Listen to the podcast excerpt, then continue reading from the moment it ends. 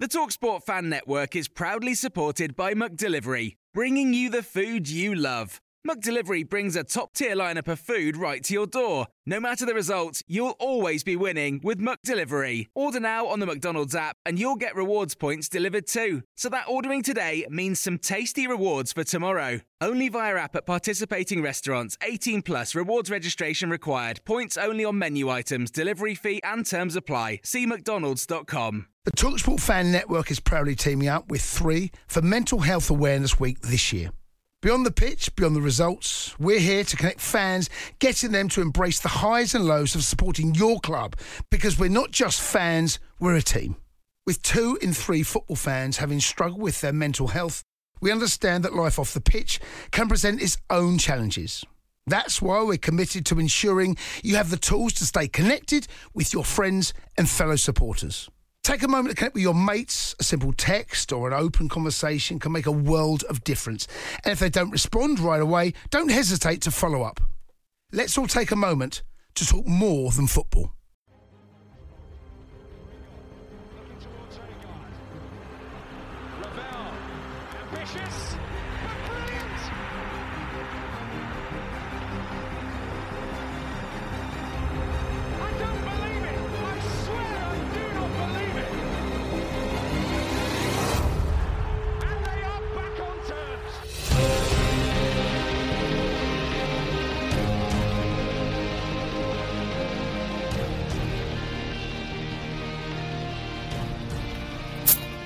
Good evening, everybody. It's a good night. It's a good weekend. It's a brilliant season for Rotherham United. The double. Oh, Siri's getting involved now. Apologies about that. Uh, oh, what a day Saturday was, everybody. Oh, brilliant. We have got an hour or so, whatever it may be, to relive one of the best days, one of the best days Loved every second of it. We have four of us with us today. We have Michael. Hello, Michael. Hello. Benjamin, without his Rotherham shirt on, disappointing as always. Hello. Hello. and Danny, um, you've just, just, you know, still, are you still on it or back on it? Um. Well, I, I was on it, slept, and now I've just opened another beer. So I've, I don't know. I think I'm just back on it now. yeah, much, much like most Rotherham United fans have had a beer filled weekend. Um, what? Where should we start? Where should we start? Hmm. Thank you, everybody, for joining us. I'll say first of all, I know this is. Um, I'm sure there's some sore heads. I'm sure some very, very sore heads listening to this. Even if you listen to this on Monday, I think there'll probably still be some sore heads. oh Um, yes. so we'll continue to bring you fun and joy. I'm going to I'm going to let everybody know who isn't watching on YouTube that Ben is eating. Um, which, which we, we, we, talk, we met somebody yesterday and started, we were talking about Ben's attention span. And it's already gone. It's Oh dear. You hear me? It's my tea. And now, yeah. Okay. It's Shepherd nice pie. My mum makes a bit of shepherd pie. I don't really like it, but it's nice. Okay. Well done, well done, Ben's mum. For that. Um, we've got loads and loads of comments coming in. Baz is with us. Gav Grundy's with us. Mike the Miller says it was never in doubt. Um, Paul Brock says, Good evening, all. Has yesterday's amazing day sunk in yet? Not yet. I know Paul Brock and a few other players met the players in Wickersley. Um, some great scenes and videos. We'll come on to all that. Philip Hall says we can finally sleep on Saturday nights. yeah, we can. Absolutely. Um, Will Sherwood uh, says evening. Uh, YouTube user, a very, very, very good evening, gentlemen. Yes, it is. Yes, it very much is. Ah, so yeah, it was a long day yesterday, Danny. I don't know about you, but my my morning started at five o'clock in the morning because I couldn't. That's just when my body told me I was waking up. Um, but it was worth it, wasn't it? It was, it was just amazing, wasn't it? Yeah, it was. My day started at half past three. Um, Oh, wow. for for for various reasons, and we were on the coach for seven. And as soon as we got on the coach, credit to um, the coach company that we travelled with, Johnson Brothers, absolutely sound drivers. They were loving the trip down and the trip back. Um, and yeah, it's just an amazing day from start to finish. It was an amazing day, and um, it's like one of the commentators says, even if Georgie Kelly never makes another Rotherham appearance, that will go down in history as one of his best moments. and you just you just couldn't write it, could you? A lot of people were saying it was written in the stars, and I don't know. I, I reckon uh, Amazon should pick up the story now because that would be an absolutely stellar documentary. yeah, yeah, absolutely would. Yeah. Um, I honestly don't know where to start with this. I just, I've been thinking about all. I've been thinking about all day. Um, and where should we start with the Kelly goal? Should we just let's go from the beginning? Let's go to the beginning of the game. Let's go chronological, and we'll see what pops up. I think that's probably maybe the best way to start. Um, hands up if you won a free pint on FanHub by predicting the, the correct eleven. Ben's not old enough, so that answers that question. um, it would, it would expect uh, from a from a team perspective, make it it literally picked itself. There was no way that that what that as it turned out to be the case as well. There was no way it should have been any other team. No, no, uh, that I mean that is a straightforward conversation, isn't it? It- it- you're you're absolutely right. The team picked itself after the last couple of performances, and um, and and it will prove right again, prove right again to keep it as it was. Um, so yeah, it was um, immense, absolutely immense. Yes, it was. Uh, yeah, it was. Um, ben, how were you? This is a stupid question because I know how your nerves were, but your nerves were even from minute one, to, even after the first goal. It was not a settled afternoon, was it? There was no settling and sitting down and chilling out. It was just, just tapping around, not being able to stand still. It was very nervy. yeah. Um, the, set, the the worst bit of the game was uh, the straight after the half time Mm. when uh, it felt like they were on top. We had a chat about it in the car. I think on the way back. It felt like they were on top, but it was only the fans that were on top. Hmm. I'm sure we'll come on to Gillingham's uh, embarrassing attempt at trying to play football and trying to survive, but I'm sure we'll come on to that. But yeah, that was the only that was the worst bit of the game. But yeah, when Kelly scored that goal, it was Yes. wow. It was. chaos, absolute chaos. Chaos. when Kelly scored. chaos. Yes, absolutely. Um, the first goal, Danny, was again, it was chaos. Not quite as chaos as later on in the game, um, but it was deserved. We, we were comfortably ahead in the game in terms of performance. And if Icky didn't score, then Reg finished it. Well, if Reg didn't finish it, Woody would have been behind him to finish it as well. There were uh, three defenders literally queuing up to put that ball in the back of the net, which was brilliant. Yeah, there were. Um, it's always good when you've got when you've got your three centre backs who are going for the goal. Um, but we, we didn't know who scored initially. We, we were just like the net's rippled. Let's all go crazy. Yeah. you know that, that's all we were bothered about, and we all thought Icky had scored it to begin with because he's the one who's got his head on it, and it's like that would be a perfect redemption from Sunderland. Um, but then after watching it back and and seeing the little touch Reg has got on it, I think I, I'm still 50 50 whether he's done it intentionally or he's just stuck a leg out and out for the best. But that little touch has upset the keeper and the defender completely. So without that little touch, I reckon the defender clears it. But it's that little touch, and you just sort of see the defender stop as if to go, it's not where I thought it was going to be, and it's in. Um, but yeah, fair play to Reg. Third goal of the season, I think it is for him. And uh, someone who's put in a massive shift over the last few games, I think deserved his goal on the final day. And um, it was technically the goal that put us top of the table for the time being until Wigan decided to wake up against Shrewsbury. But I'm not complaining because we've gone up and it's been an absolutely sensational season. It has. Yeah, absolutely has. Um, AJK 90, I'll put this in now. According to his Apple Watch, his heart rate reached 169 before Kelly scored. Yeah, I just, I've just, just literally checked. My man was at 174, um, which is just crazy. Not healthy. Absolutely not healthy. I've been saying, this for weeks, haven't we? This club is taking years off our lives. yeah. Um, but yeah, wouldn't change it for any any moment. Um, but Mick, uh, we, we talked about this yesterday on the way back, but it's a foul from Icky, isn't it? He's climbing Yeah. all over that defender's back. It was very much like the Sutton goal at Wembley, but obviously slightly different. Yeah, it was. It was. Mine reached 139, so I've uh, I'm not. I'm obviously fitter than you lot. Um, well, you're older than you are. Just don't go that high. don't go that high. yeah, I suppose there's that as well. Yeah, It's a The one time he pipes up from his tea. Uh, yeah, it were a foul. It were a foul. Like the like the game, uh, like the goal against Sutton, it was a foul. But listen, we've had so many given, not given against us. Yeah, yeah. You know, and you look at you look at Smudge's shirt. That's that, that's ripped off his ripped off his back. Essentially, I don't think he won a free kick all day.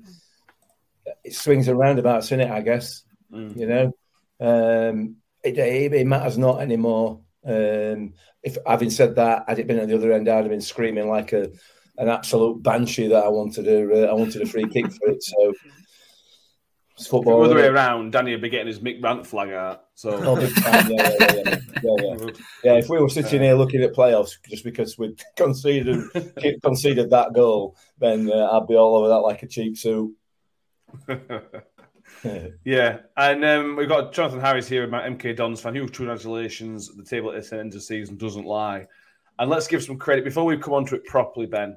Let's give huge credit to Wigan for winning the league, but also to MK Dons because I know we had a blip in our form, but they didn't let us live a second, did they? They just went at us, went at us, and even the last day of the season, they had to win, so they just went and spanked five in, which is Against- just incredible. Not against, not against, not against the team who was playing. Not against Crewe. Yeah, yeah. Yeah, yeah, when it gets, yeah, when it gets Crewe or Donny or you know, uh, or Peterborough. Uh, Get that one in. Um, what a question. credit, credit to MK. Oh yeah, definitely. I mean, even when they played us, to go down to ten men and come to us, who were who were top of the league at the time and on form, come to us, our ground, get a man sent off and still win, uh, and then go on that run of form was, uh, yeah, to get eighty nine points and still, you know, not get automatic is is uh, ridiculous. So credit to them. imagine. I hope they win playoffs because I don't want Wigan or Wednesday to win, and I certainly don't want Sunderland to win. Um, Give me so, Wycombe. yeah. so Yeah, okay, absolutely. Wigan. Um, AJ Chaos says that Scott Twine, his son played. To be fair, yeah, absolutely. Um, Dave He got Scrivens four? says he got four yesterday. Yeah. Um, David Scrivens says it's been a fantastic season, but can we please top it off with Ben doing his man stuff video? Yes. Later on, we will have Ben doing his man stuff advert. We, we, we saw Howard Webb after the game yesterday, uh, and we were Yes. talking to him. And he mentioned that he watched the podcast, and he insisted and demanded that we do not change the Ben advert. We've got to keep that in. Um, so we'll come on to that later on. Uh,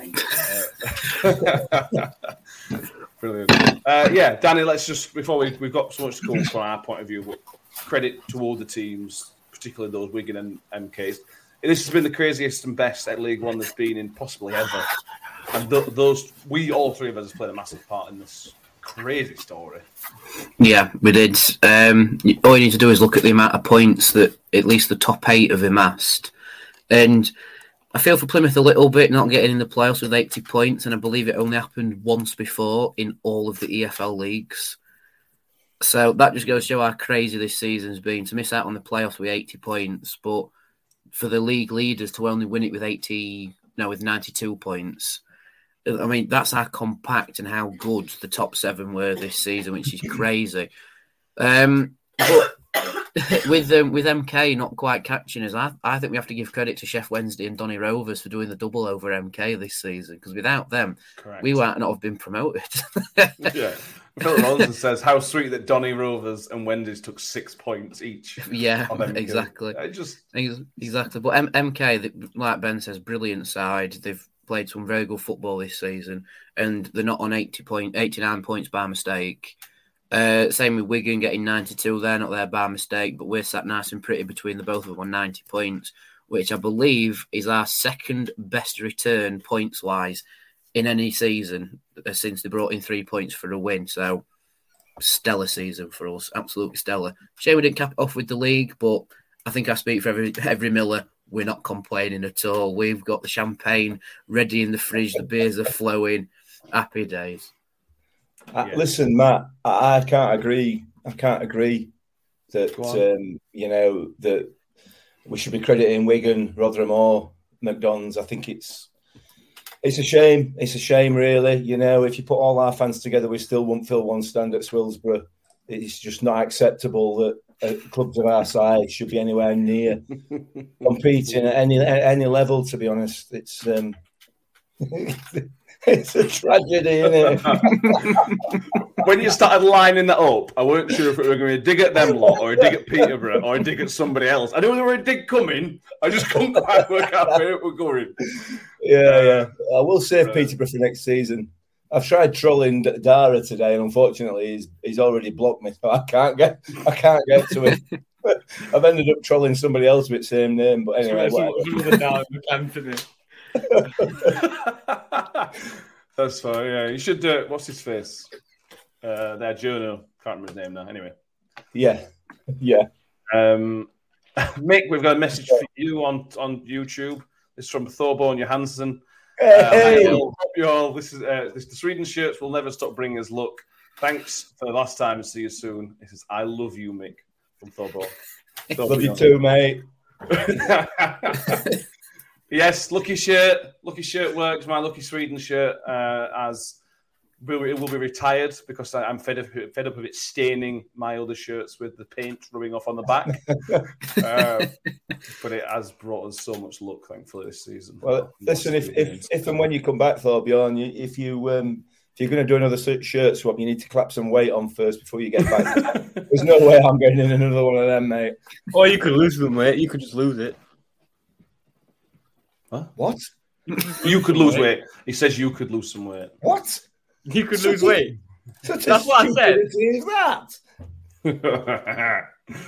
uh, I think we've I think we, I think we've teased every enough now. Let's talk about it. Let's talk about that moment, shall we? Yeah.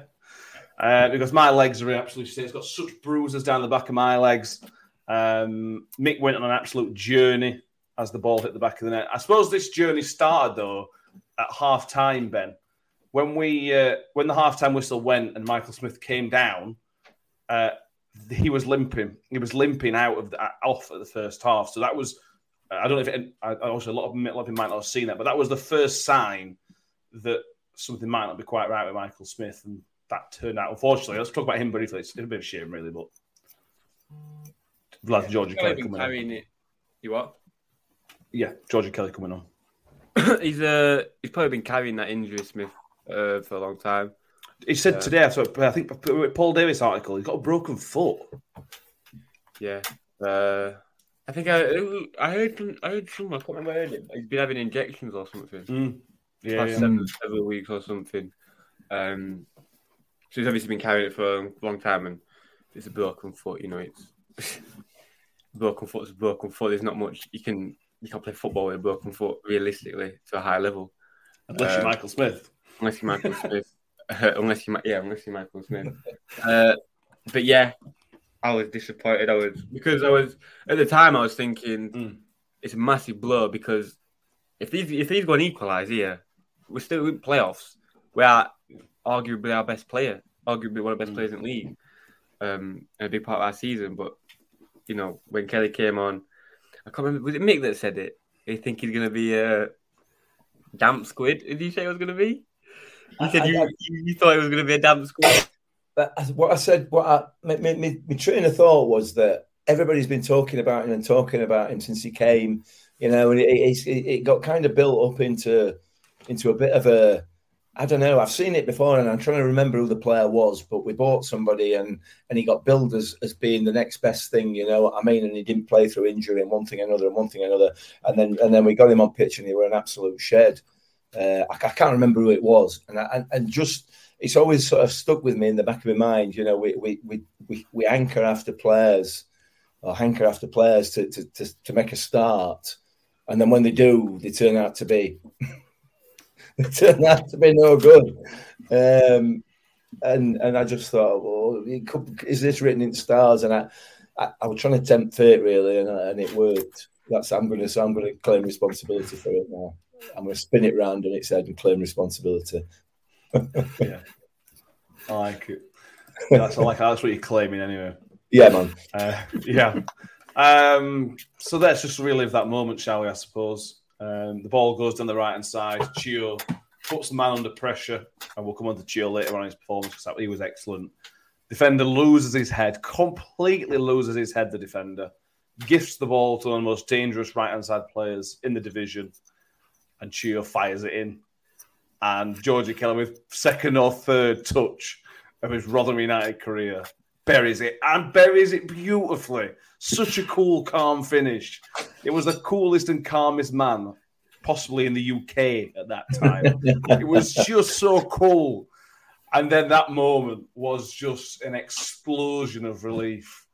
I just, just amazing, Danny. Just one of those moments that if you don't like football, you'll never understand the ex- the, the feeling that, that can bring you as a footballer. It's just unrivaled in anything in life, isn't it? Well, you know you're doing something well if even Sky Sports football claim it's scenes when he scored. you know you've done something well. Um, but yeah, the, the funniest bit, if, if I'm sure a few people have watched it back on Sky, including myself, but you see oh, Rotherham fans point to Kelly. They have to go, Yeah. middle pass to him, and the, the strike that, that he takes, and it like curls just inside the post, and it's very similar to some of the goals he scored in the League of Ireland. But like you say, it was it was so composed on it and just struck it so well. But it wasn't very calm and composed when it went net rippled, was it? Shirt were off and he and he, he were gone. he were gone.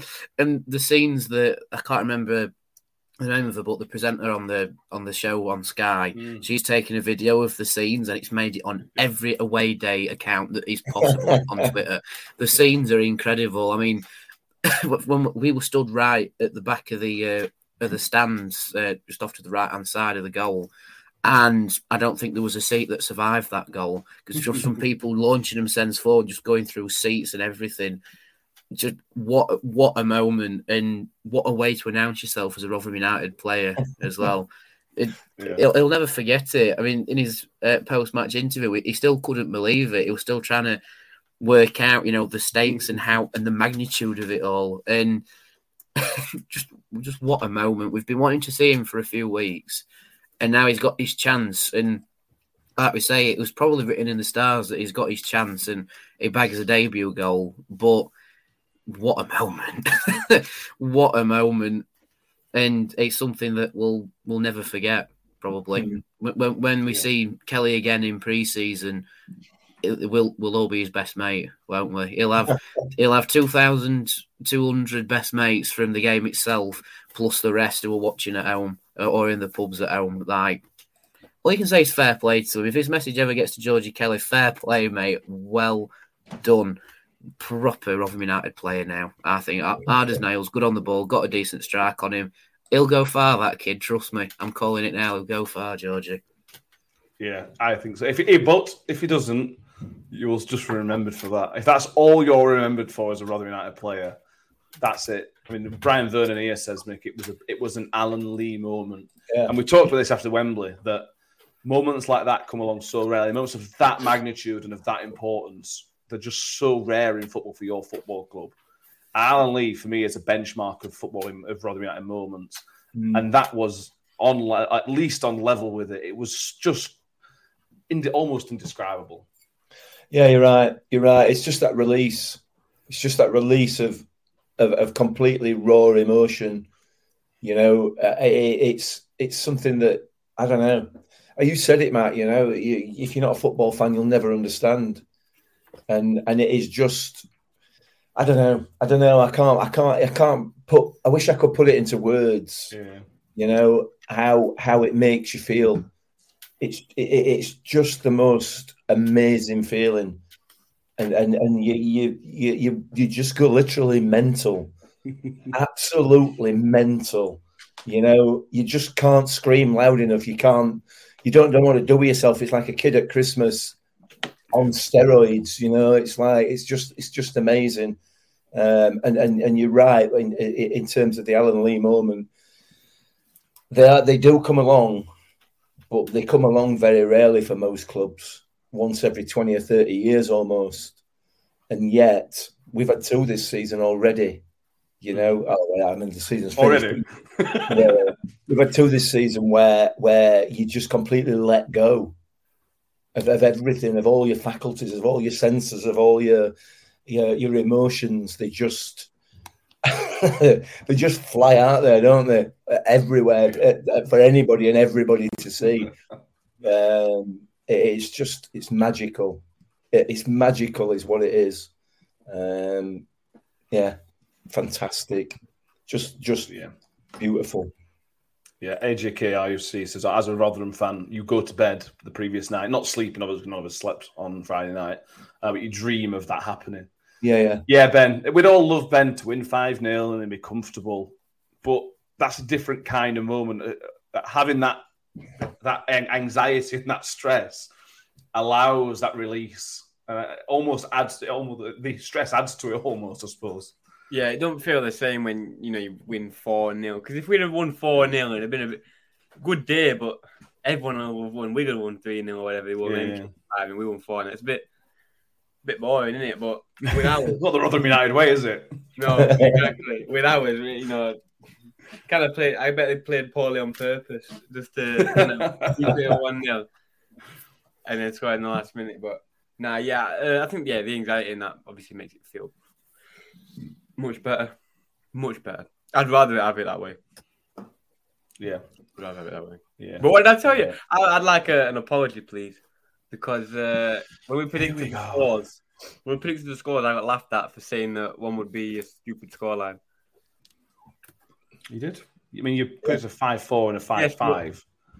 But uh, Would you like to? Would you like? Would, would, would you like to? Would you like to interrupt this moment of talking about one of the greatest moments in Rotherham's recent history to give you some praise? or shall come back to that? The score prediction that you didn't get right, by the way. You lot laughed at Correct. me. for saying- You, you laughed at me for saying it was going to be a mad score, and it was a mad Well, score. well- If you'd like to just interrupt, Danny, I will give you some praise because you predicted two 0 to Rotherham United. Well done, Danny. Yeah, but it but it wasn't quite as easy as I want it to be. I expected 30 minutes and 60 minutes, not not 40 and 88. Good Yeah. grief. yeah, But you wouldn't uh, have had that feeling though, Danny, would you? You wouldn't have had that emotion. You wouldn't Very have true. had those scenes at the end of that game, which Very will live in everybody in Rotherham United fans' memories forever. You know, and, and until the day we all die, we will always remember those scenes. You know, and we've now got the benefit, unlike at the Alan Lee for the Alan Lee moment, where you know you had to watch ITV's coverage of it, and it was the same angle over and over and over again. You've now got a million different views of it from different people, all of which is just as special. You know, they all show something different. They all show some more, something else that you, you don't remember. And, uh, you know, I mean, it, it's just amazing. It's absolutely amazing, you know, and, and, I know people bang on about limbs and everything else, but the scenes in that away and when that goal went in are, you know, it's it, oh. Well, and I'm not it- listen. people people give vlogs a, a bad bad name, and I couldn't do it. I know you do it, Danny. I, I, it's something I couldn't do. I couldn't concentrate on doing it. Um, and people give him bad name, but I saw myself on one of those vlogs, and it was just special to watch myself from a different angle. I watched myself celebrate that second goal, and it's just something special. It's just incredible to realize, like Mick, from the, all those different angles. I can see myself there. Oh, look, look, it's him. You know what I mean? It's Yeah. just amazing. Um, it is. Brian Vernon says it's an out of body experience. Yeah, That's about yeah. it. It almost is an out of body experience. yeah, it Again, is. if you're not a Rotherham fan or a football fan, it might sound stupid, but it just it's just so special. And Georgie Kelly will never have to buy himself a pint in Rotherham ever again. I'm sure he didn't buy his own drinks last night. Uh, I'm sure he got his beers bought for him, and rightly so. Um, And so we, Amazing. we had a we had a friend send us clips live from I believe it was the courtyard um, Yeah. that, that in Wickersley that they were in, and if you thought there were scenes with fans when the full time whistle went, there were scenes in the courtyard afterwards as well.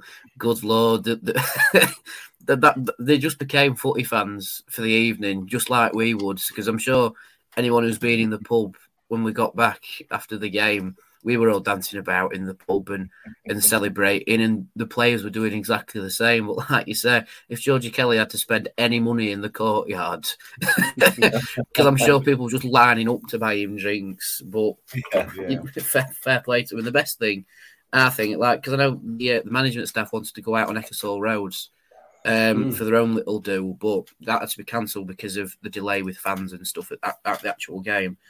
But I think it makes it more of a special moment because it's squad and coaches all partying together that we've been promoted. And, uh, and I'm sure Warney wanted a quiet evening, but he didn't get one, did he? Warney was No. celebrating just as hard as the players, so and they deserved it as well. That's the best thing. Yeah.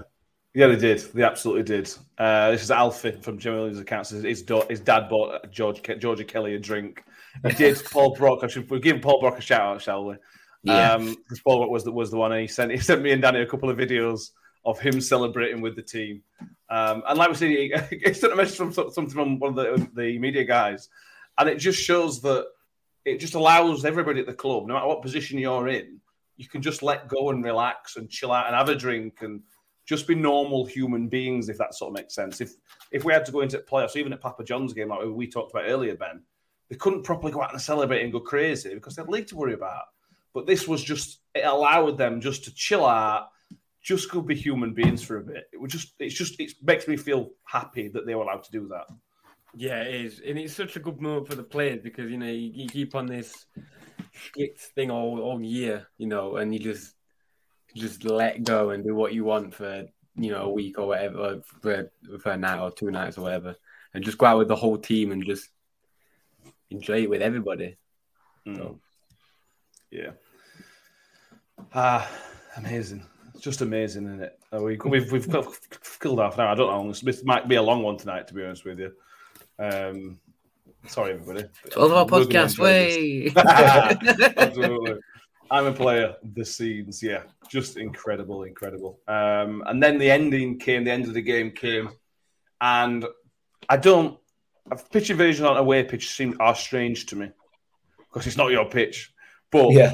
it's just the outpouring of emotion. Again, if, if again if we won three 0 inside half an hour, you wouldn't get that, would you? It's just the outpouring of emotion. It looks good. I don't. I know you shouldn't pitch invade, but it just looks amazing. Sort of all them people streaming on. Let's ignore the fact that uh, people sort of almost fought with each other. They didn't actually fight with each other. Talk sport, um, but they almost did. Um, so let's gloss over that part. So I'm not. I'm not in a negative mood today. Um, but those scenes on the pitch, Danny, let's forget about the bad bits. It just looked amazing. Oh, Everybody, and I don't think I've hugged as many people in my entire life as I did in that three, two or three hour spell. It was just amazing. Yeah, it was. But like like I say with with, uh, with Talksport, there were, there were there were a few punches fo- thrown, but it wasn't as bad as they made it out to be. I think the Gillingham fans were looking for it more, if that makes sense. Uh, and they were, They've been just been relegated. yeah, I- I they've just the been relegated, and it's frustrating. And I think they just wanted to try and spoil as much as they could for us. But I think we all knew deep down they weren't going to spoil it. We were ready to stay there all night if we had to. Um, but like like I said as well about hugging everybody. At the end of the game, me and my mate were just stood on the seats, just wa- waving scarves about, and anything that we, anything that could move in your hand, we were twirling around our heads. And um, at least three times, we nearly went over the back of the stand on these seats. It were a prop, proper wob- wobbly seats, but we, we were there until the end celebrating. And if you see some nutter stood on his own waving a flag round on any of the videos of the promotion, um, little promotion promotion party on the pitch, it's me. yeah. right at the back of the stand, just going like that, like a lunatic. yeah. Uh, Cal Brick says saving Kelly for the last game of the season was was was all part of the nas- uh, was part of the master plan. Yeah, it was as the IUC um, pointed out. That's just our commitment to drama, isn't it? You know what I mean? It's just Rotherham United, um, and it was just good, mate. I know we talk, I've talked about hugging people, but going on the pitch afterwards, we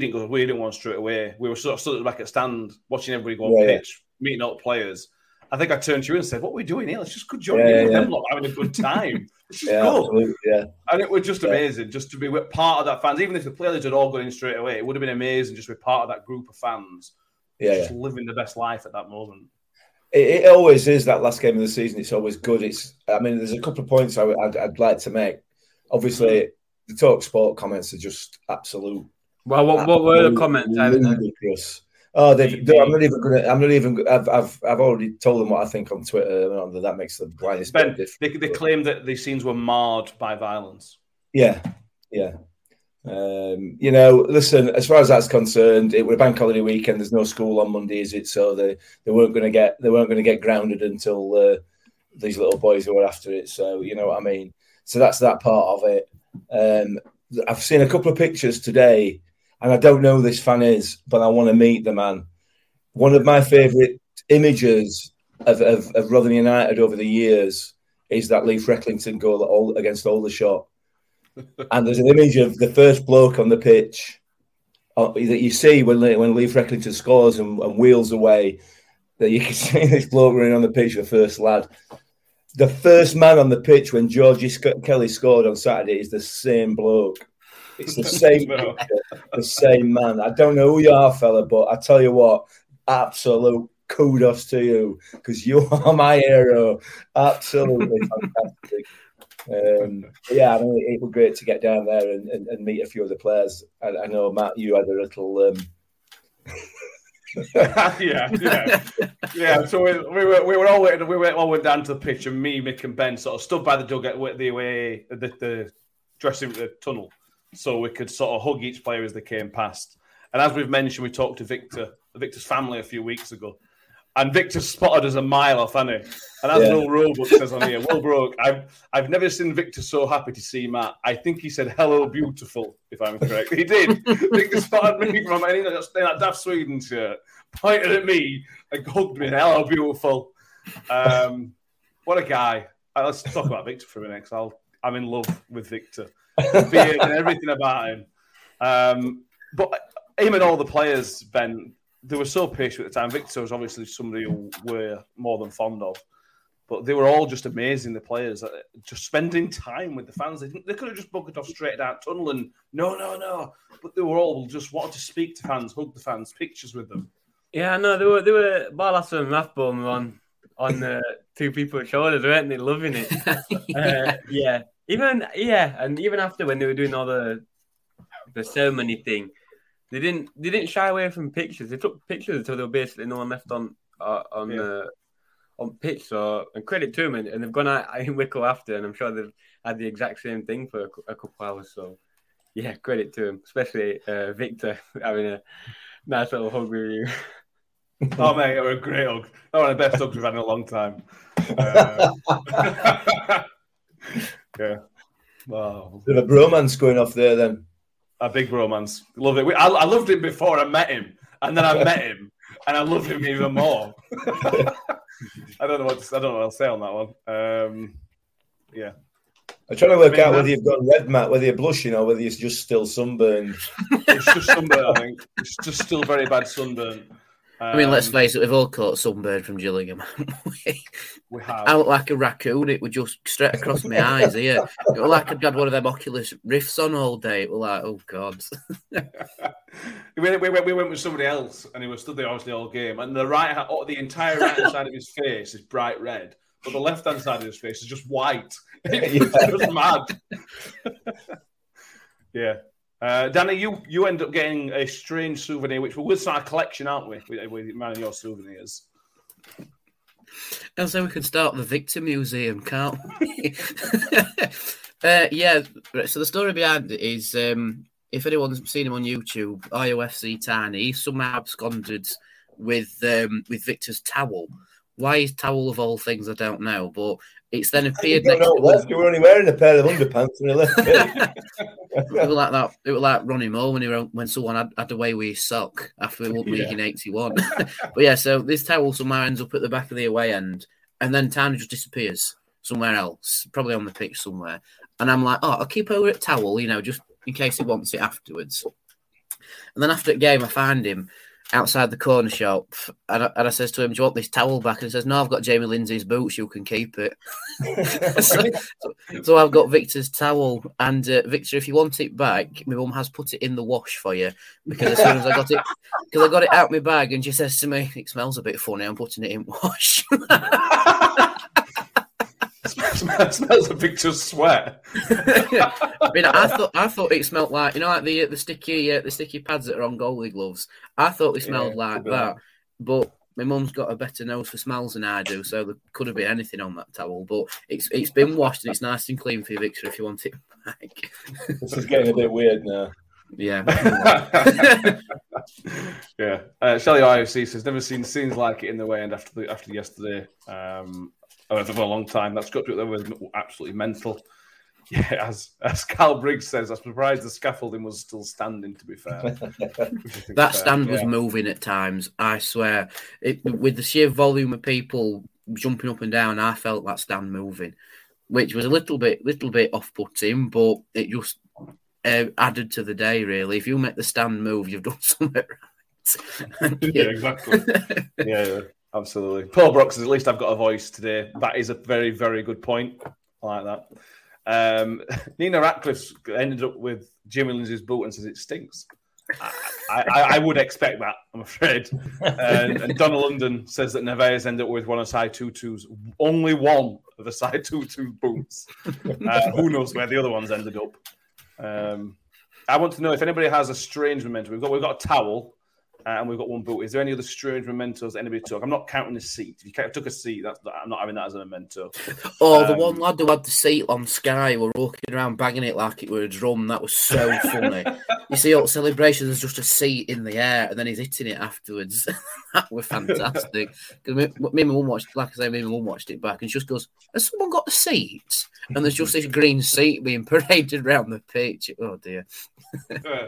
yeah. Uh, Brian Vernon says, a thought for us that had to drive yesterday. Only managed one glass of champagne, but Georgie Kelly isn't instant. Miller's cult hero. Mick, you were also the designated driver. We didn't go crazy, but you were also one of the designated drivers yesterday. So you have everybody's sympathies, I think.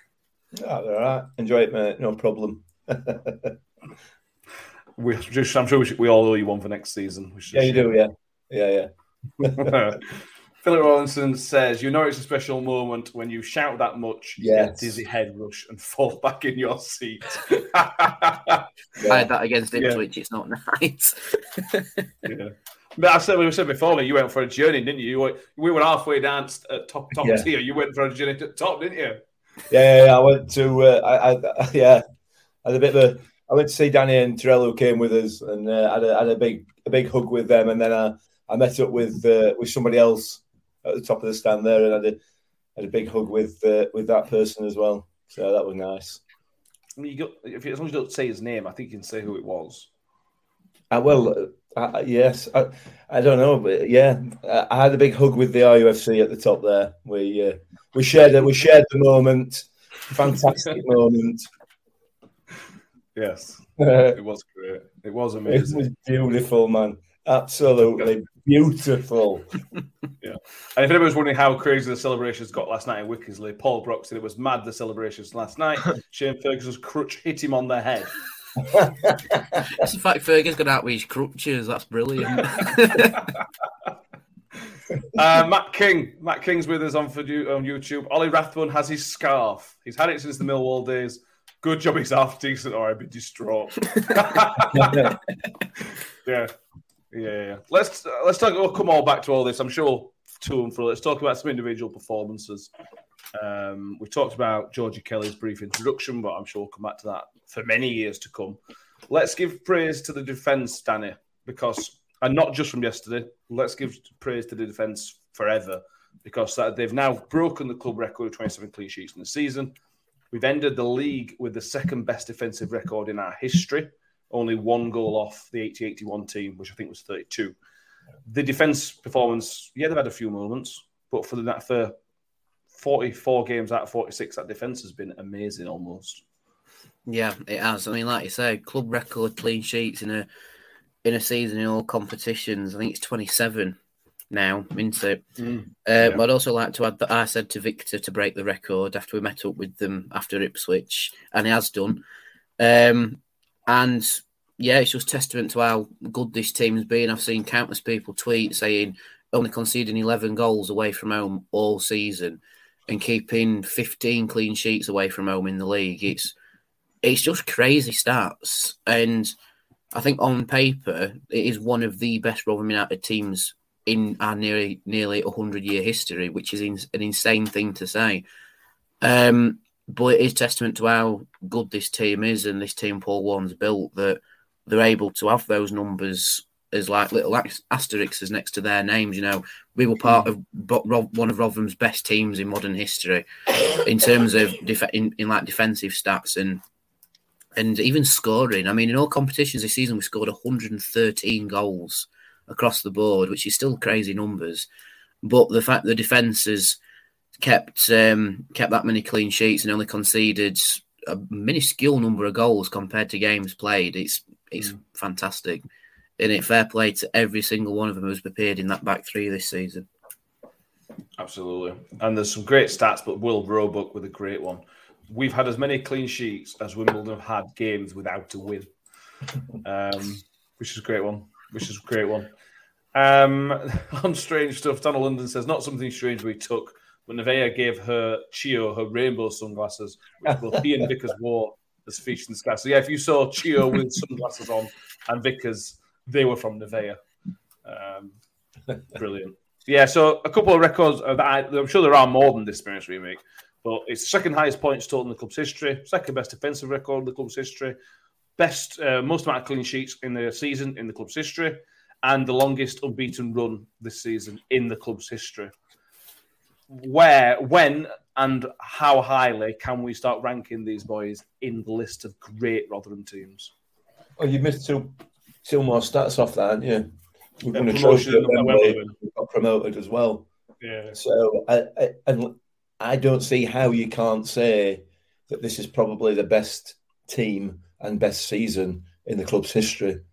We've been saying, yeah, we can argue been that. saying it for three years, though. We've been saying that this team has the potential to be. Yeah, yeah. We've been we saying have... it when, when, we didn't have all the pieces and we had, you know, the young. We had. We're starting to develop. We said this team has the potential to be one of the best Rotherham teams that you've seen in a while, and look, look what it's done now. Absolutely. It's what happens when you manager time. I don't see an argument against it. I don't. I'm sorry. You know, I know the 80-81 squad was unbelievable, and it was unbelievable. Um, and uh, but it was of its time, you know. Uh, and I, and I genuinely believe that what this squad have achieved this season um, surpasses that. Just just on paper, it surpasses it. Let alone let alone what they've created in terms of a culture and and, and a, a sustainable football club. Because bear in mind that the 80-81 season was built on the back of an unsustainable business model um, in the term in, in, in the sense we've got Anton Johnson and his and his stupid fur coat and beautiful uh, fur coat. What are you talking about? They were glorious. but but you know what I mean. Yeah. This this this this success has been built for ten years now, uh, since moving back into Rotherham, and and and it's been it's, it's you know this is a culmination of that ten years work, um, and and for me the best um, part of this squad um, is is is that management team. You know, Andy Warrington, Matt Hamshaw, Richie Barker, and Paul Warne, For me, are up there with with the best managers in certainly in League One. In my view, personally, and I am biased, I accept that they're up there with the best management team in the whole of the football league and Premier League. Um, I just they, they are amazing. They are absolutely amazing. Um, what they've done and what they've created here, if they're allowed to continue it uh, and have the will to continue it, because the stress that, that Paul Warne was showing towards the back end of the season, and and and, and the, the man looked absolutely wrecked after that game on Saturday as he walked off uh, down the tunnel and let the player to let the players celebrate. He looked absolutely wrecked. Um, so, but but what they've done is just amazing, and it's the best I've ever seen in my lifetime. You know, as a as, as a complete package, and now on paper as well. You mm. know, backed up by stats, it's just fabulous. It, it really is. I am so proud there's a strong possibility, Ben, you'll never see a season like this ever again. So to win a cup and to win a to win a second to win two essentially two trophies That's never happened in Rotherham's history, and the chance of it happening again are very, very slim. So it's a matter of saving it, savouring it, and remembering these players for what they are now. They are now legends. Yeah. Cool. Moving on. I thought you were giving me a yeah. Um, yeah. Obviously, I've not experienced uh, what Mick's experience. I think, you know, I think he's probably the, one of the oldest Rotherham Shall I fans. come back to you if you stop burping Oliver? I got indigestion. I can't help it. I can't help it. Uh, This, ladies and gentlemen, is why you don't eat during a live broadcast. Correct.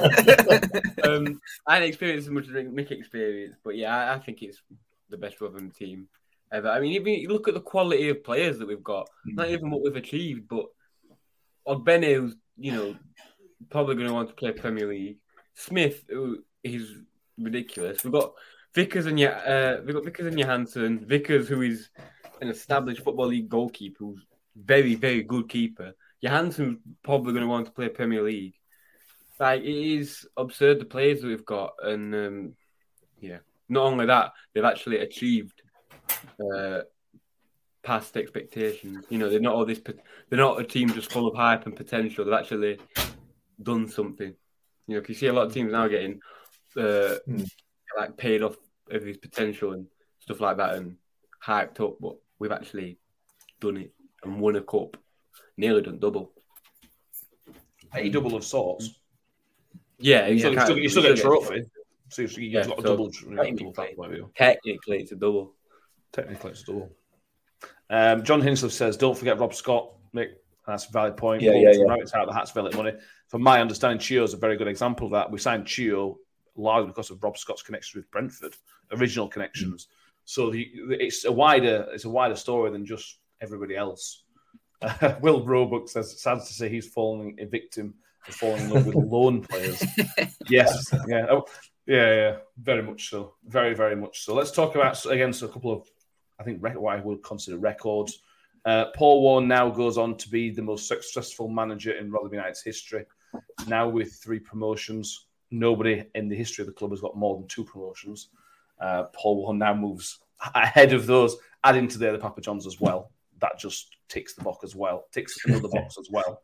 Uh, you've got people like Woody, Icky, Smith, and Mattock who all stand on three promotions as players. I haven't checked that, but I don't think there are many other players, if any other players, that have got three promotions with this club before. We will check that though for the next podcast. And again, Danny, that's that's I've reeled off so far about ten records that we broke this season. Um, just your view on what I've just asked Mick about this squad and where they lie in the history of this amazing football club. Well, with the whole um, lower league, uh, well, we'll call it the the, um, the the second place lower league double because in in the EFL you still win a trophy for second place. I think there's only been eight or nine teams that have ever won the won the EFL trophy and been promoted in the same season, um, and so we are in that now in that list. A list that includes like Wolverhampton, Birmingham, Bristol City, uh, Barnsley. And um, I uh, think MK Dons did it as well. But now we're in that list, but we're in the list as two time winners of that competition now. And um, like you say, Paul Warne on paper now is Rotherham's most successful manager by um, by promotions, and um, it's testament to the hard work that not just Paul Warne puts in, but the entire team that he's got, both coaching staff and players. And um, saw a comment saying Ollie Rathbone's signing of the season, and even he said if you'd have said to him when he played for Rochdale against us in July that come the end of the season he'd be a, he'd be a Rotherham player and win a trophy and promotion and play 50, 50 games for us, he'd have stamped your hand off and have signed the deal much sooner. Yeah. And um, I think that is also a testament to Paul Warne. A lot of players sign through his influence. Like if you watch interviews of players signing on, uh, they say they say, well, "Why do you want to sign to for Rotherham United?" And it's basically through Paul Warne selling the club, which is a fantastic asset to have a manager that not just sells you the club, but tells you why you shouldn't sign for the club, which makes you want to sign for that club even more. It's a fantastic way of Paul Warne conducting his business and I think Warney's earned at least a two week holiday as a bare minimum. because, because the pictures have come out of him after the game with his head in his hands and he looks absolutely shattered, doesn't he? But this is Paul Warne's first season as uh, as an automatic promotion that isn't Mm. affected by COVID. And I think the stress level must have got to him somewhat, especially with the, the bad run of form towards the end of the season. But Warney will go down as one of the greats. We'll look back in however many decades' time and say that Rotherham side that Paul Warne built that season was fantastic and is what and is Rotherham's one of Rotherham's best ever managers. And it comes back to the thing of in a few years this club will be hundred years old officially.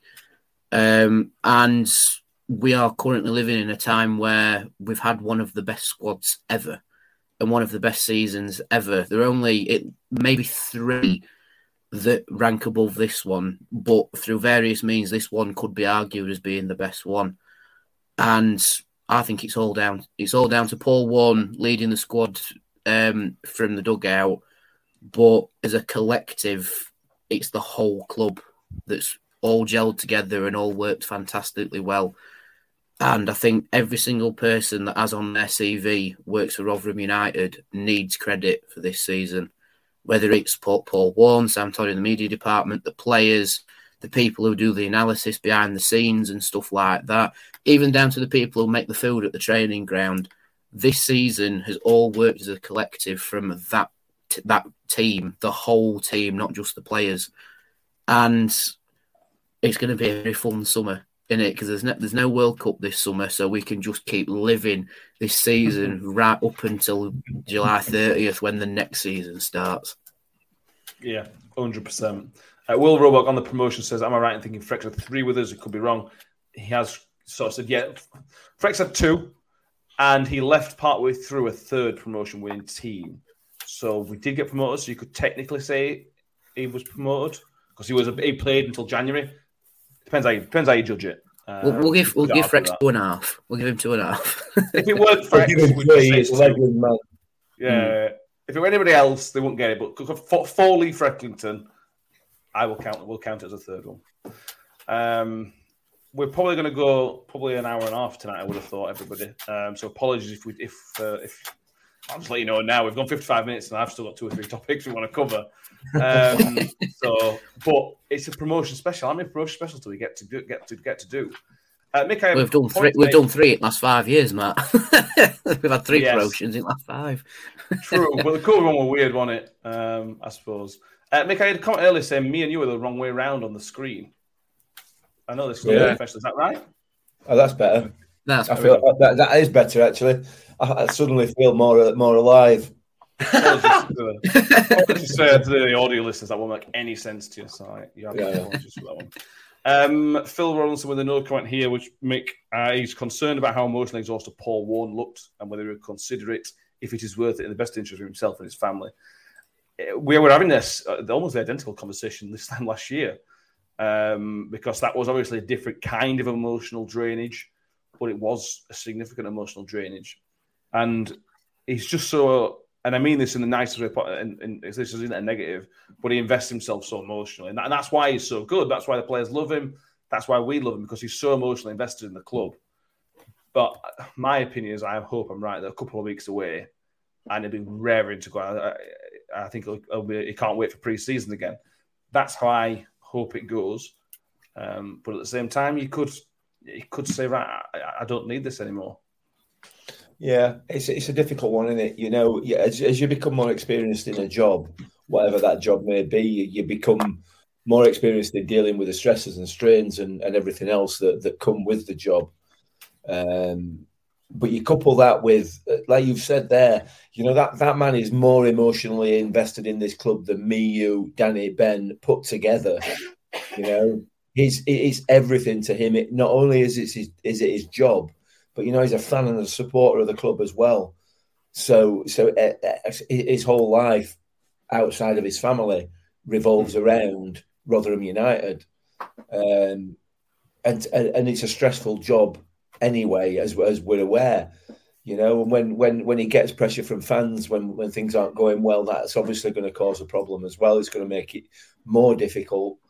Um, and and and and the relief he must have felt on on on uh, on Saturday was probably tenfold what we all felt, you know. But but but but in a different way, just because it's it, it's invested so much in it, you know, emotionally, and he's going to be absolutely, absolutely drained, uh, as as are all of them, you know, not not just not just Warney, but but you know the, the, rest of the team as well.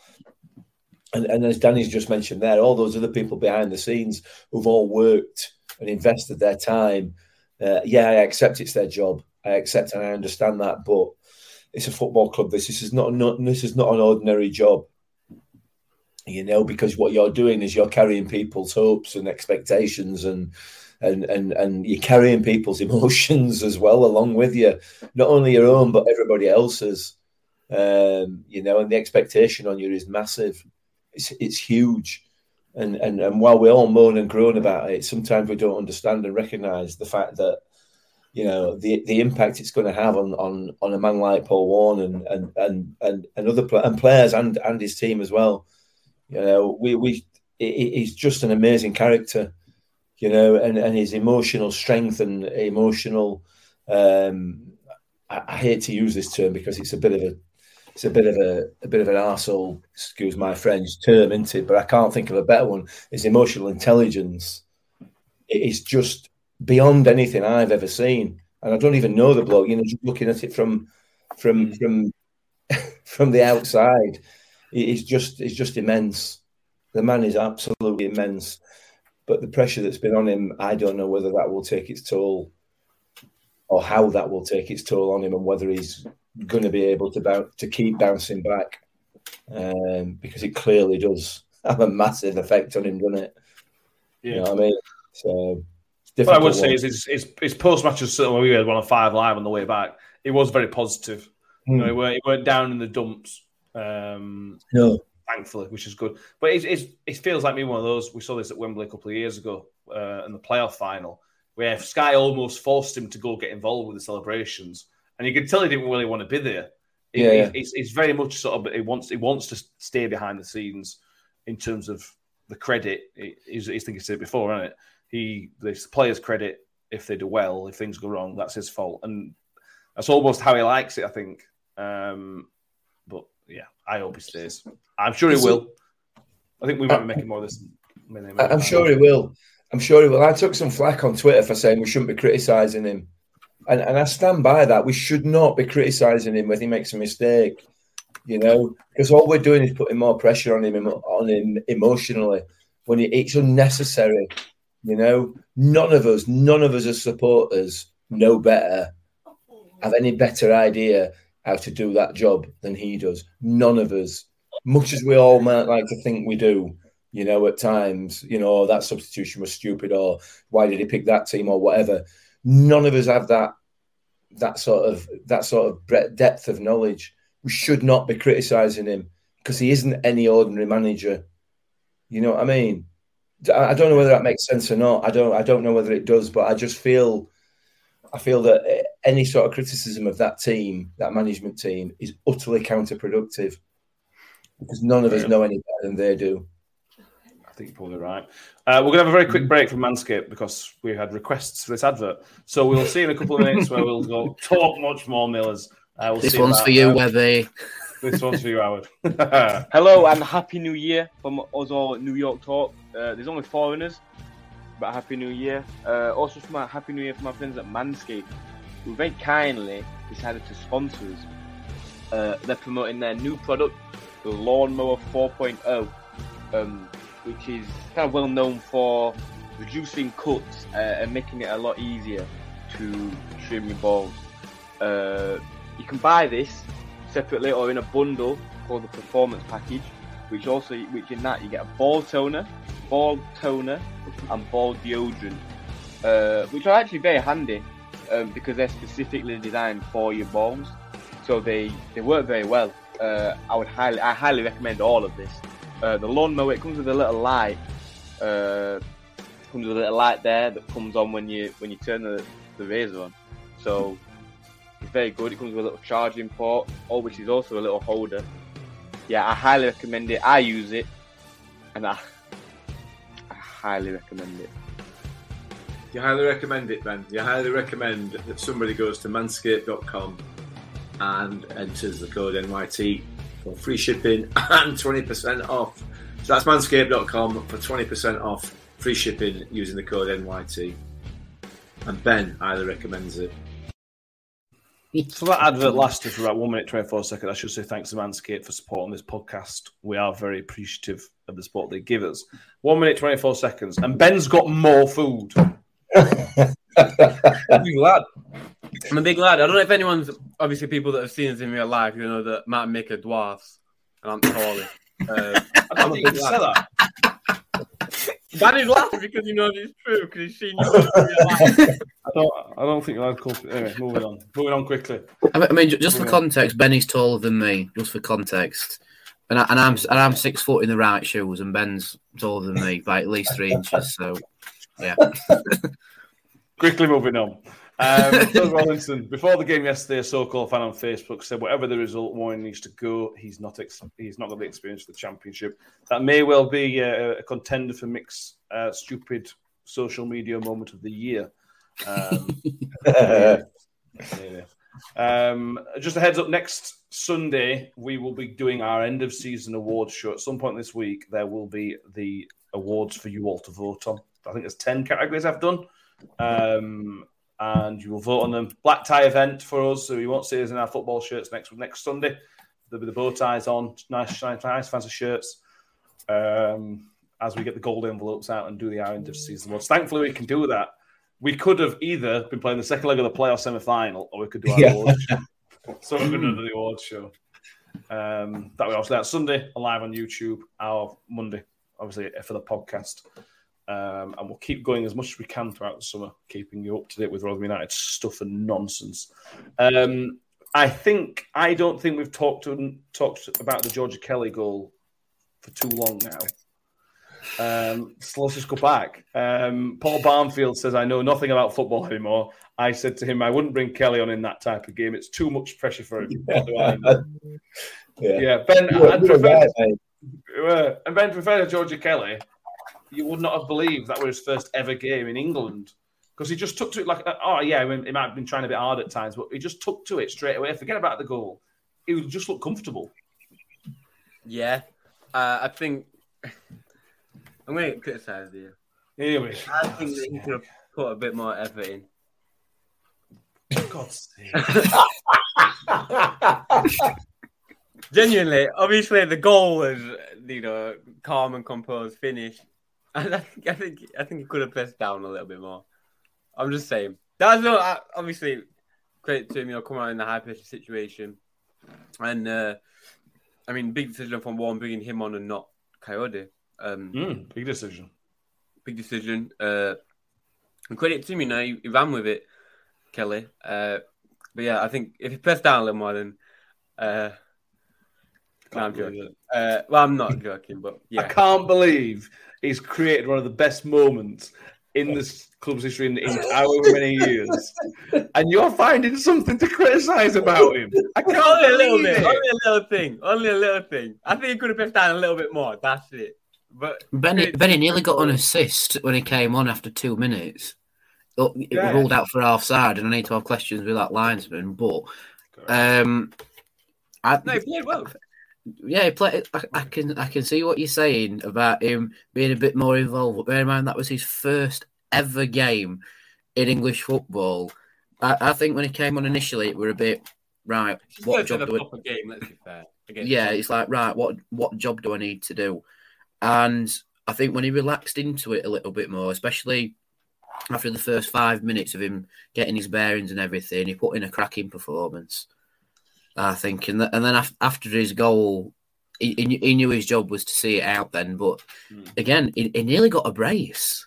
Look, He nearly got a brace. If if he commits to it a bit more, which I can see why he didn't, but if he commits to that to that chance a bit more, we could be talking about a Georgie Kelly brace on his debut, which which would have been even better limbs. You know, at that point, he's in away end with us. He's not on the pitch anymore. He's in the stand with us. Yeah. Um, but yeah, I, I, I I think it's um, it's one of the best ten minutes I've ever seen from a player in a Rotherham shirt. and so far it's his only ten minutes. So I'm, I'm very much looking true. forward to seeing him again in pre-season and seeing uh, what he's actually made of. Because as soon as he gets a Rotherham pre-season under his belt, the sky's the limit for him. I think. I think that's a good point, Danny. I think he's not Rotherham United fit yet. Um, even yesterday, he's obviously had an injury since he came as well. Um, but but he's, he's not quite Rotherham United fit. But when he is, he obviously knows where the net is. If he, as soon as he starts, you know, as soon as he starts ticking and banging into the way that we play, he's going to be a, a real handful. That lad, proper handful. But in the meantime, he's just given us one of the best days of our lives. Mm. Yeah, yeah. Good start. Alex, Alex Russell said he would he would have been in the stand with us and down the tunnel for a second yellow. We were an eventful debut. Yeah, it, it wouldn't have regretted it though. I, don't, I know he wouldn't have regretted it, all, would he? Um, we saw Phil Ronson yesterday, and to be fair, he says uh, so. To be fair, in the flesh, yesterday Ben was taller than I was expecting, but I was right that he has the attention span of my four-year-old grandson. Any of that inaccurate, Ben? No. No. Unfortunately, no. Uh, Benjamin. Uh, Will Roebuck, is it just me, or would you rather get promoted away from home, which doesn't happen very often, Ben? But it would have been special in New York. Don't get us wrong, but to have all the fans, you sort of because you're packed together a bit more, you're all forced together. It is a bit more special to be. To be It's different when you're in the away end. It's different when you're in the away end, and you know the limbs wouldn't have been as good as if if it, if it was at New York. Mm. Obviously, you know, and not every seat. Well, I'm I, I'm sure every seat would have been sold, but in the away it's just different. You know, you're around different people. Because in the home games, you're around the same people every week, but you're just around with some random people you're never going to see again that you can just jump and hug and do whatever. so yeah, to be honest, I'd rather the limit be. I'd rather the situation a situation be like that further at home, further away from home. Yeah, Ben, I have a question because I was stood next to you all game. After the Georgie Kelly goal, who did you celebrate with? Because I don't think I Uh, celebrated with you. I And I turned to stood Mick. next to you. I turned to Mick and he'd gone. so I kind of went on the stairs, jumped, and then ran ran to you, jumped on you, and then tried to find Mick. I just couldn't find him. I don't know who stood next to us, and I have no idea who they were, but they were all hugging, so I just went and joined in. no. I don't do whoever, whoever were behind us. Um, yeah. Danny, who did you hug? Tell, tell me who you hugged. Um, I was stood with more or less the whole Kimmy Park mob at that time. Um, so there, there was my mates Reese, Jordan, Dom, uh, Nivea was there as well. Tiny was there, and um, we also all like cobbled together at one bit. Jordan's just ended up up in the air somehow, and um, I'm really happy I, I wasn't caught celebrating on Sky because there was a moment where I just turned into a bit of space next to me. We're just bouncing up and down to myself, screaming like like like some sort of lunatic, and it was just that that were my celebrations. It it, it was with everybody, but also to myself because. I, we, I think we all willed Kelly to score. as- Well, we we all chanted when he came on if Kelly scores are on the pitch, and, look- and look what happened. Oh, brilliant. it, it, it, it's the same situation, but like, well, the same situation. Like when Angus came on against Wimbledon, we sort of willed him to score, Mm. and he very, very nearly did. And we've done the exact same thing with Georgie Kelly, but he actually did bury the chance. And I dread to think what would have happened at Wimbledon if Angus had scored that goal. Because if you look at how we celebrated at Gillingham with Kelly coming on, I, I think tho- those limbs. I think we've got another contender for our um, one of our categories limbs of the season. I think we've got Sheff Wednesday, Doncaster, and now Gillingham as as three of the, the nominees now. Um, but just special moment in it that will live with you for a long time. It'll certainly live with me for a long time because I've got it recorded on my Skybox. so, so if I'm ever feeling a bit down, just like right, just put Kelly's goal on. Yep, feel better now. Absolute disaster in the Lax household. I recorded the MK Dons game and not the Rotherham game. Oh no! I was absolutely got, I got home to put it back to what to put it on. Like, oh, oh no! Oh, honestly, honestly, You clown. Oh, yeah. Says him. Um, Says him. I had to, I recorded it for me and Mick because he forgot when we left. So,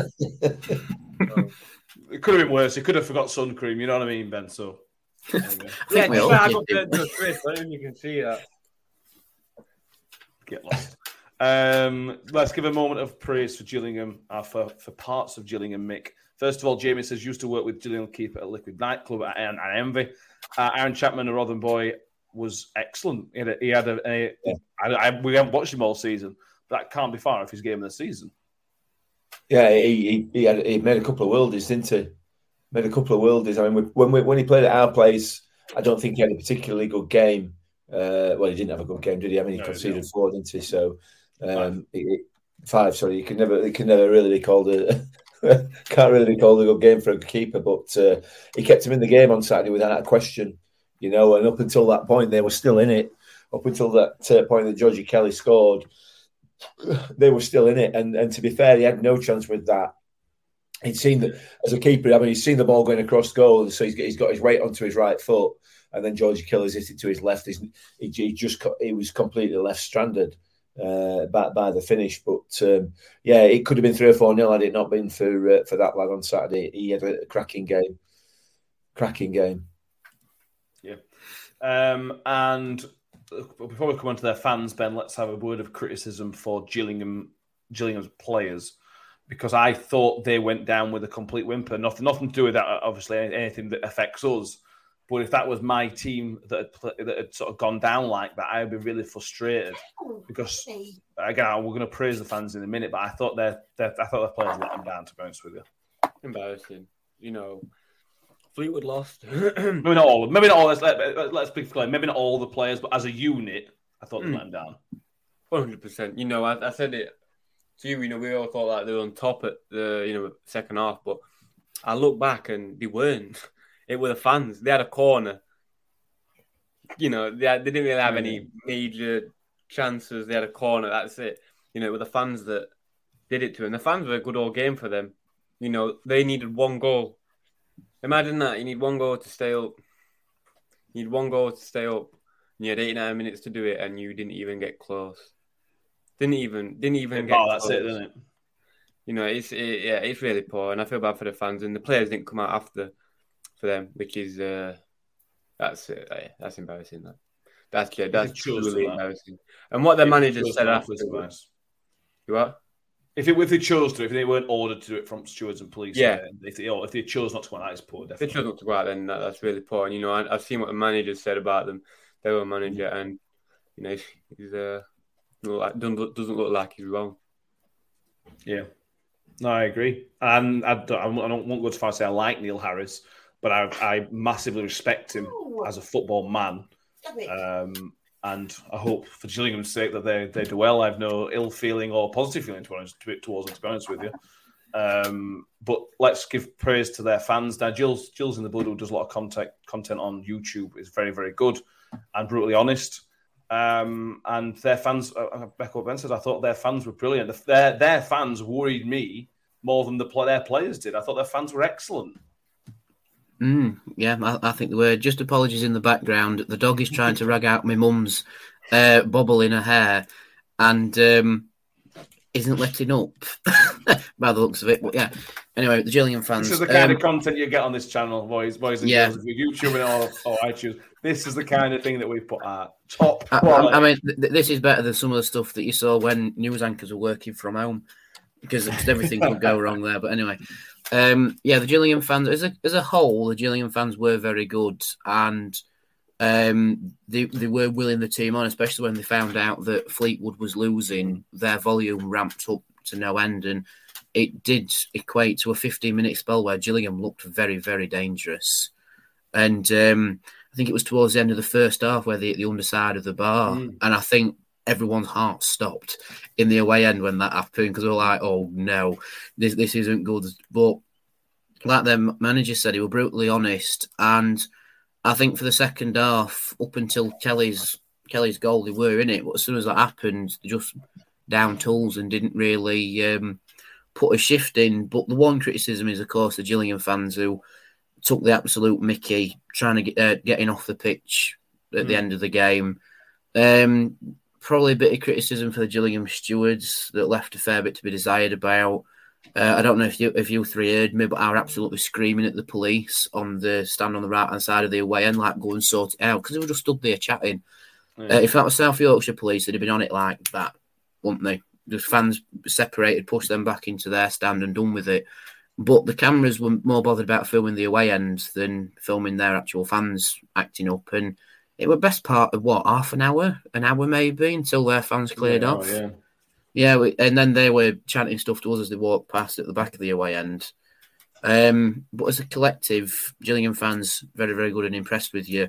But it, you've been let down not just by your team's performance, but also through a structure that we don't really know the ins and outs of. But from what Alex Neil said, it, it definitely needs work, and of course let down by the idiots on the pitch as well. But I don't know. I think I'll be quite keeping a quiet eye on Gillingham next season because, in all honesty, it could go either way for them if they rebuild and and crack on with it with Alex Neil because he's committed to it. If they Uh, crack on, no, it's Neil. they- Neil Harris. uh, Neil Harris, sorry, Neil Harris. Um, if, if he if he's committed to it and he cracks on with it, and fair play. But if it goes from bad to worse, I think I will feel for Gillingham because take away the scaffolding handstand, it is actually quite a nice stadium, nice retro stadium.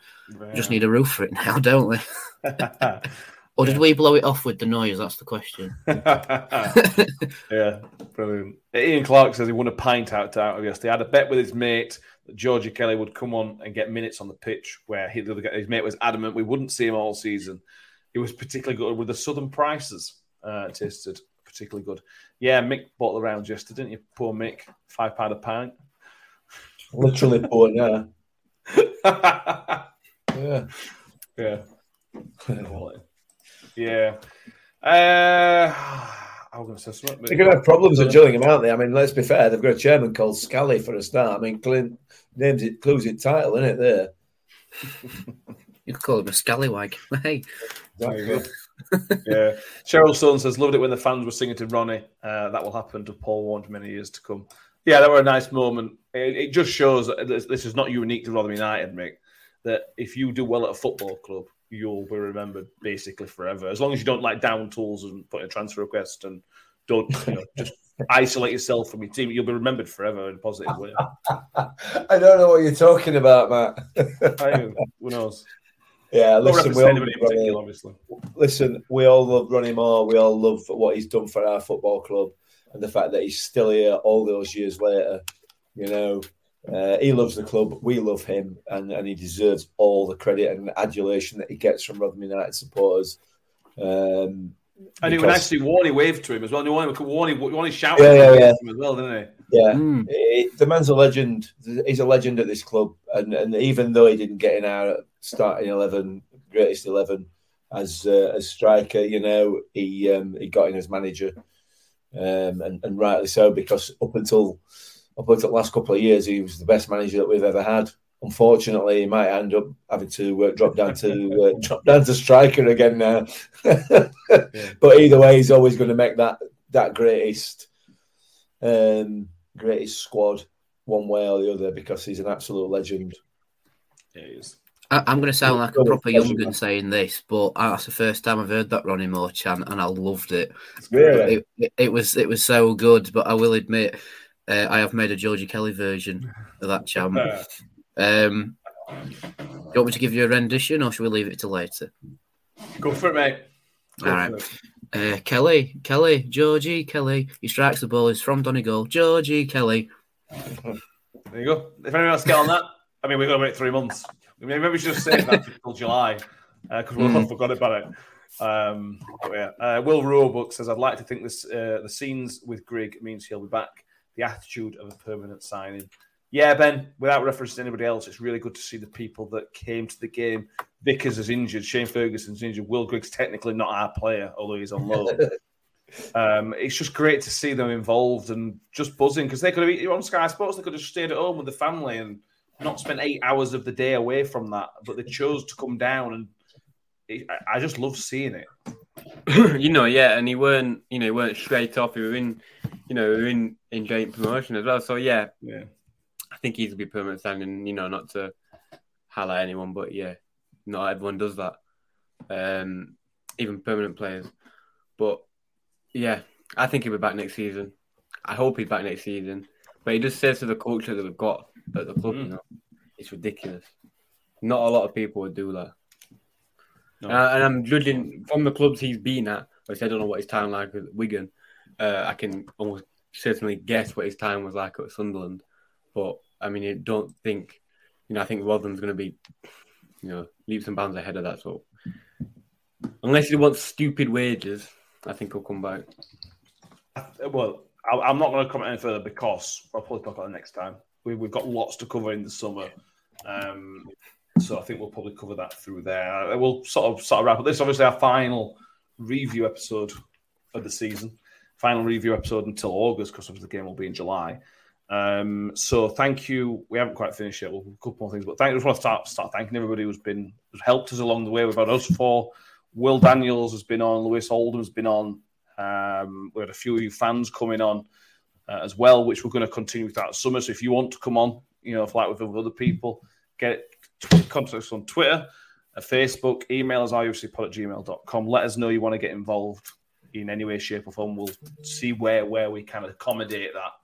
We obviously want to say thanks to the players. Danny's alluded to it earlier, but this the players have been amazing, and they all have been amazing. Players have been amazing, but it's so much more than that that allow us to support this club so closely. Sam Todd's been amazing with us. He's allowed us to get Victor on the show. He's allowed us to get Dan Barlaser and Richard Wood on the show. We are really appreciative, and I hope that comes through in terms of who you who listen. I hope that sort of comes through because without their help, you wouldn't we wouldn't be able to get as close to them if that sort of makes sense.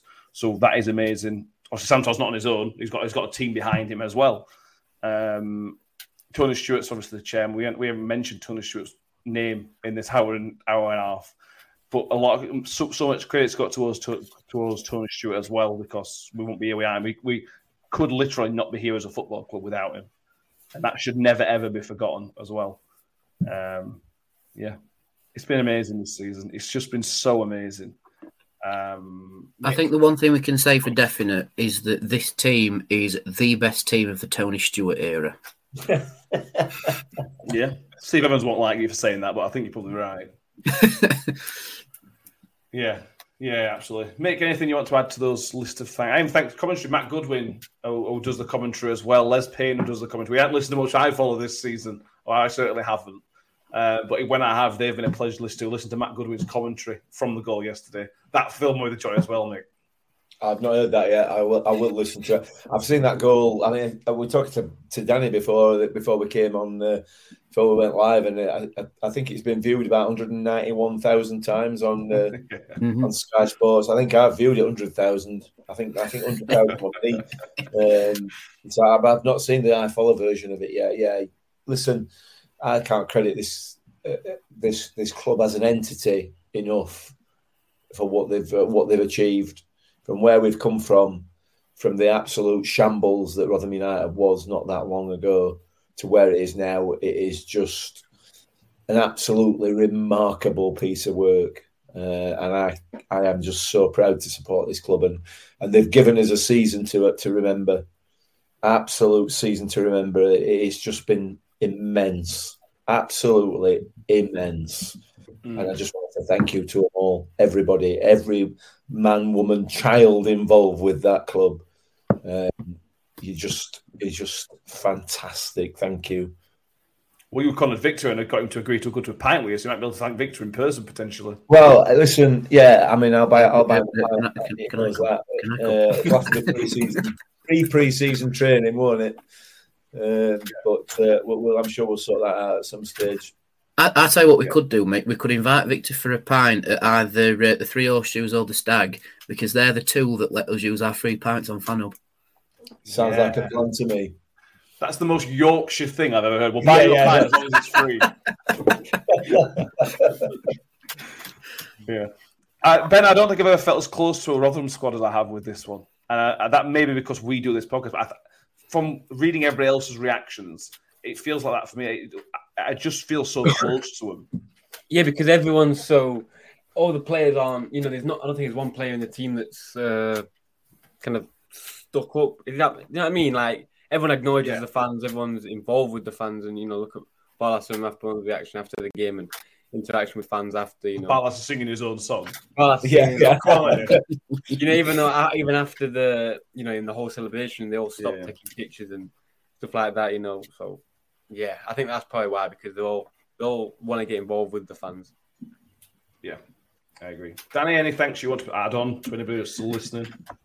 I think I think the, the main the, the main body of this squad now is based in the community. The fan interaction, not just from the players themselves, but I think also from the players' family, has been Mm. fantastic recently. It's like with the, with Victor's family and going for a drink with us, with um, Michael Smith, mum-in-law at, at Hartlepool, um, Alison Barlaser, the legend that is. Legend. But I think um, the latest one that I think's uh, just coming into the fan limelight is uh, Ollie Rathbone's dad.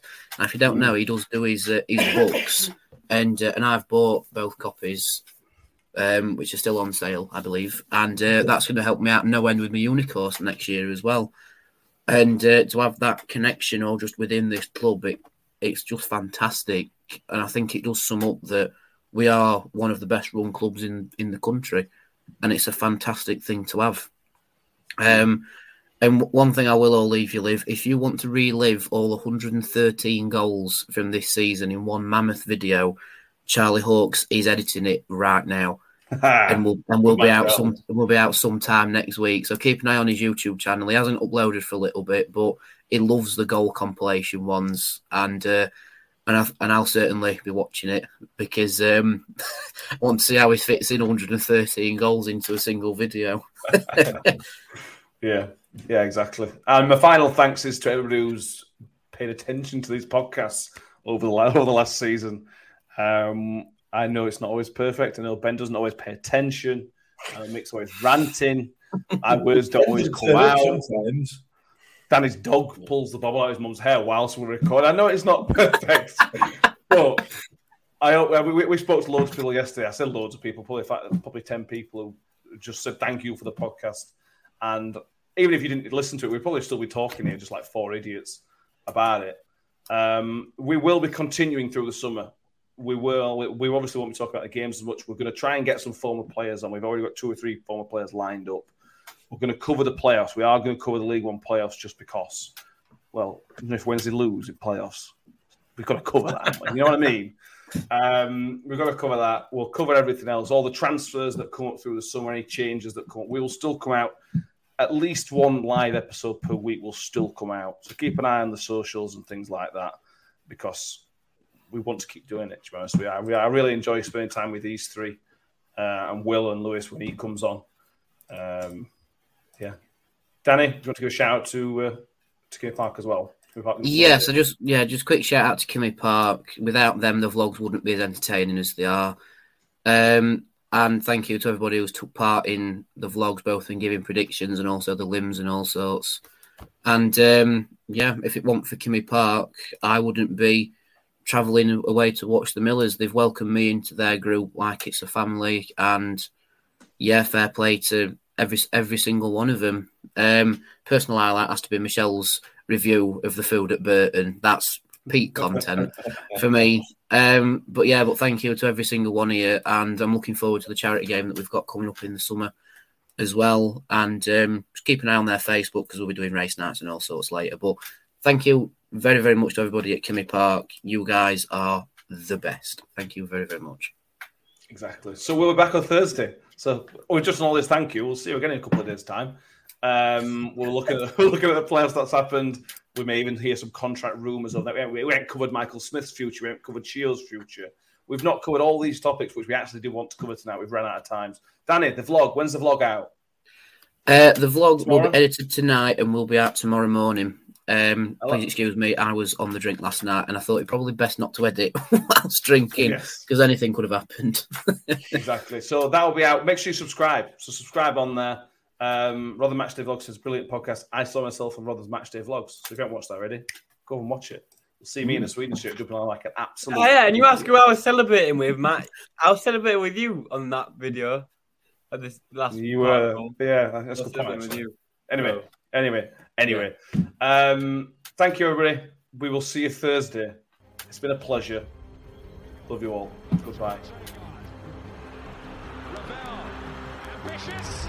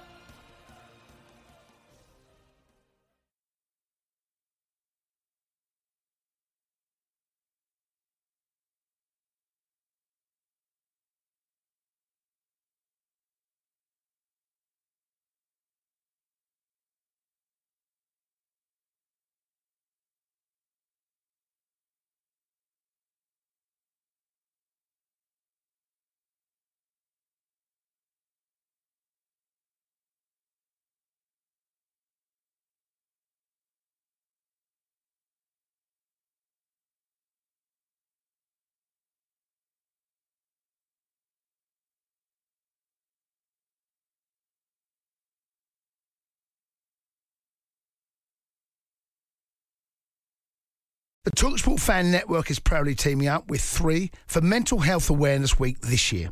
Beyond the pitch, beyond the results, we're here to connect fans, getting them to embrace the highs and lows of supporting your club because we're not just fans, we're a team. With two in three football fans having struggled with their mental health, we understand that life off the pitch can present its own challenges. That's why we're committed to ensuring you have the tools to stay connected with your friends and fellow supporters. Take a moment to connect with your mates. A simple text or an open conversation can make a world of difference. And if they don't respond right away, don't hesitate to follow up. Let's all take a moment to talk more than football. Away days are great, but there's nothing quite like playing at home. The same goes for McDonald's. Maximise your home ground advantage with McDelivery. Order now on the McDonald's app. At participating restaurants, 18 plus serving times, delivery fee, and terms apply. See McDonald's.com.